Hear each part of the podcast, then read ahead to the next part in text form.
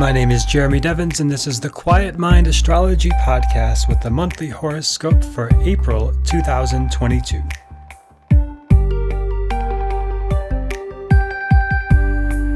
We are in the big transition time of the year and really over the next two years. So, I've been talking about this month and this time period that we're in right now for a while because it's the end of what started way back in January 2020 with all the stuff happening with the pandemic and the big world changing events with Saturn moving into Capricorn and being with Pluto and these energies of revolution and change throughout the world are moving into a new phase. It's not over. It's not the end of all of that, but it's a new phase, a new transition and turning point for all of that. So maybe you already noticed this. Maybe you're experiencing it in your life. I certainly am. I see it in lots of people around me and people I work with on my readings. And people are going through a big portal now, what that means specifically for you is going to be different for all of us. So, this month I will have special episodes on the Jupiter transit and the Saturn transit because they're both very significant. And last month I talked about Rahu and Ketu's transit. So, go back to that if you didn't see it already, and you can hear how the next 18 months are shaping up for you. As always, if you want to know what's affecting you personally, get your free birth chart at quietmindastrology.com and you can follow along. So, first on Wednesday, April 13th, this month is the big change of Jupiter into Pisces. Jupiter represents the energy of expansion, growth, and moving beyond what is perceived limitations for us.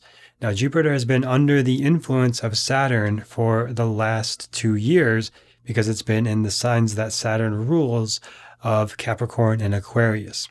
So the need for expansion and growth has been limited and suppressed. And as I've talked about and way back through the archives, Jupiter being ruled by Saturn like this is an indication of inflation. So it's a kind of expansion that is actually creating restrictions and challenges for us.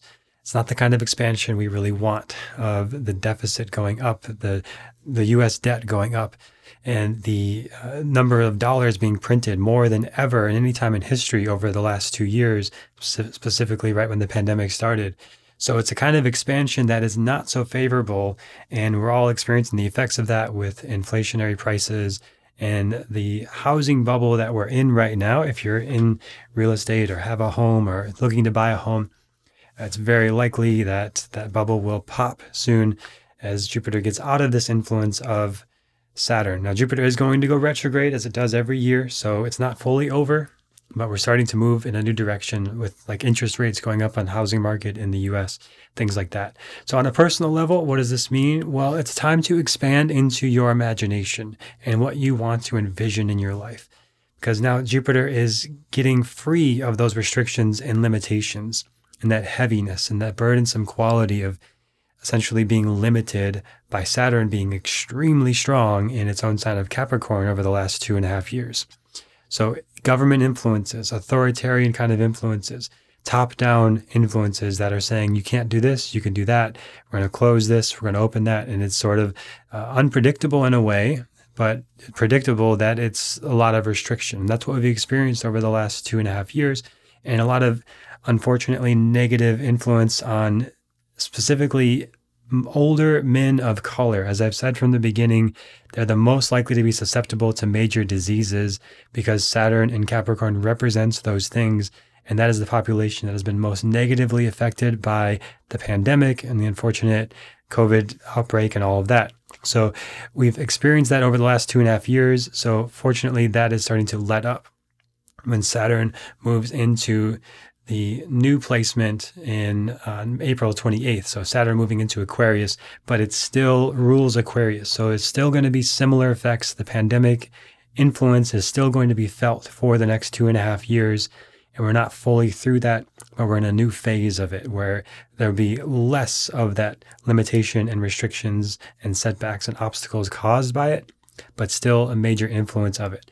So, again, on a personal level, it's always important to have your own personal routines and structures and things in place that help you feel focused, that help you feel productive, that help you feel like there's a sense of order and structure in your life, especially if you're now working from home and you've got kids at home and you've been in this like having to homeschool thing and maybe you've got kids at different ages and like multiple schools you're running and t- on top of trying to work from home and all this stuff that has happened over the last two and a half years, there still may be some of that in your life. Maybe now you're working remote and that's the way it is moving forward.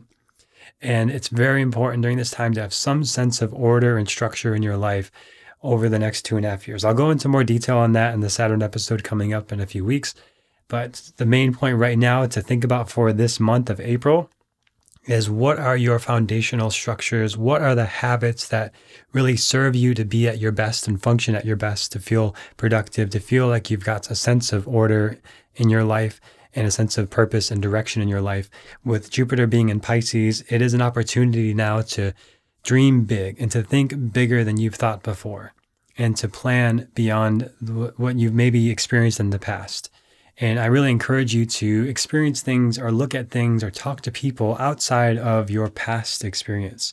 So there's an interesting thing neurologically where when we think of the future, we're activating the same part of our brain as when we think of the past. So you think of the past, you activate a certain part of the brain. You think of the future, you activate that same part of your brain. So what that means is we are imagining our future based on what we know and have experienced and what we've seen.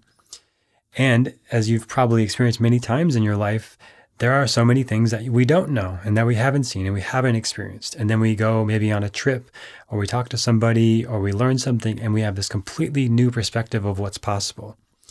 Over the next year, I really encourage you to look to new possibilities, to talk to people outside of your bubble, to look at books that you haven't considered before, maybe uh, talk to different teachers and guides and mentors that you haven't talked to before.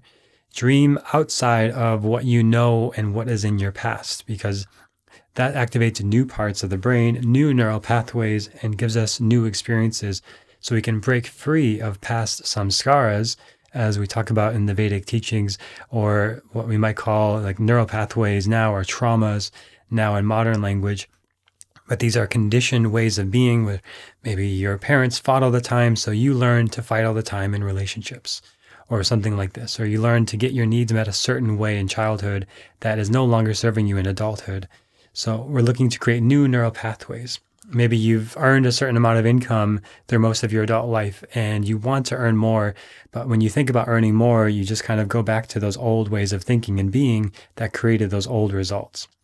So traveling, talking to new people, learning new things, expanding your horizons and possibilities beyond your history and current perceived limitations and imaginings allows you to move into new territory and new experience. So it's will likely feel very freeing and liberating from the past two and a half years if you're choosing to focus on these kind of things. Now, Sun is moving into Aries on April 13th, so a lot of energy and vitality to fuel all of that. Now, this isn't a huge deal, it happens every year at this time, but it is a now a new beginning. And we just started this month of April with the Vedic New Year with the new moon and Pisces. So there's a lot of newness, a lot of new energy, new direction moving forward. The planets are moving forward. There's not a lot of this retrograde energy until the end of the month when Pluto moves retrograde at, on April 29th, where we'll see the sort of walking back or reviewing or maybe going back over things that have happened throughout the last two and a half years and these things that have caused divisiveness and the sort of revolutionary energy in the world.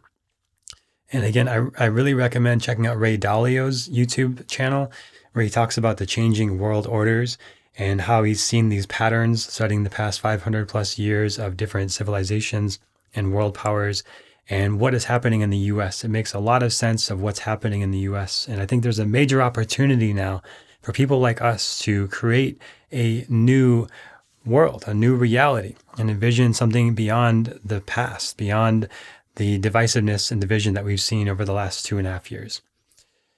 Also, on April 17th, Neptune is moving into Pisces. So, that again is an opportunity to move into what you want to dream and imagine. We've had a lot of Pisces energy last month, as I talked about.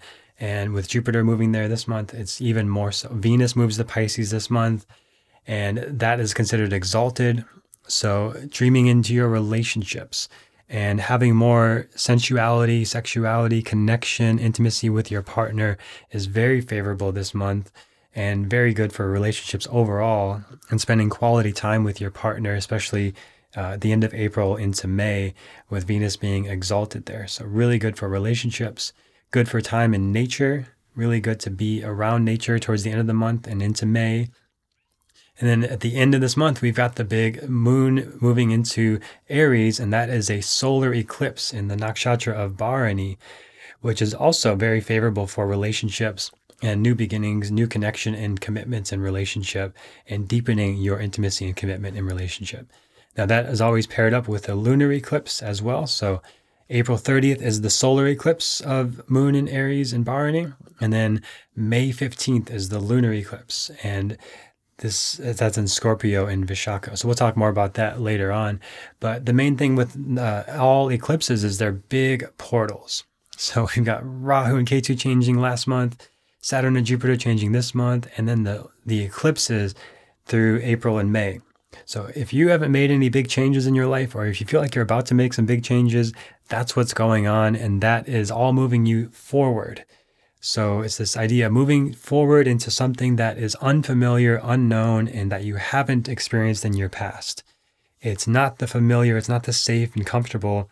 It's going to be a little bit uncomfortable. It's going to be a little uncertain. And if you're really needing support in that, you can always schedule a reading at quietmindastrology.com.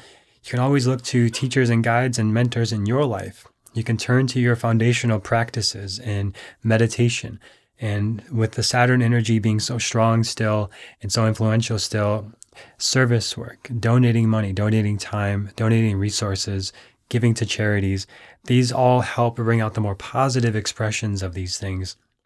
But we are going through a major turning point in the world and on a personal level and in our relationships, deepening commitment in relationships, and a lot of possibility for major expansion and growth for all of us.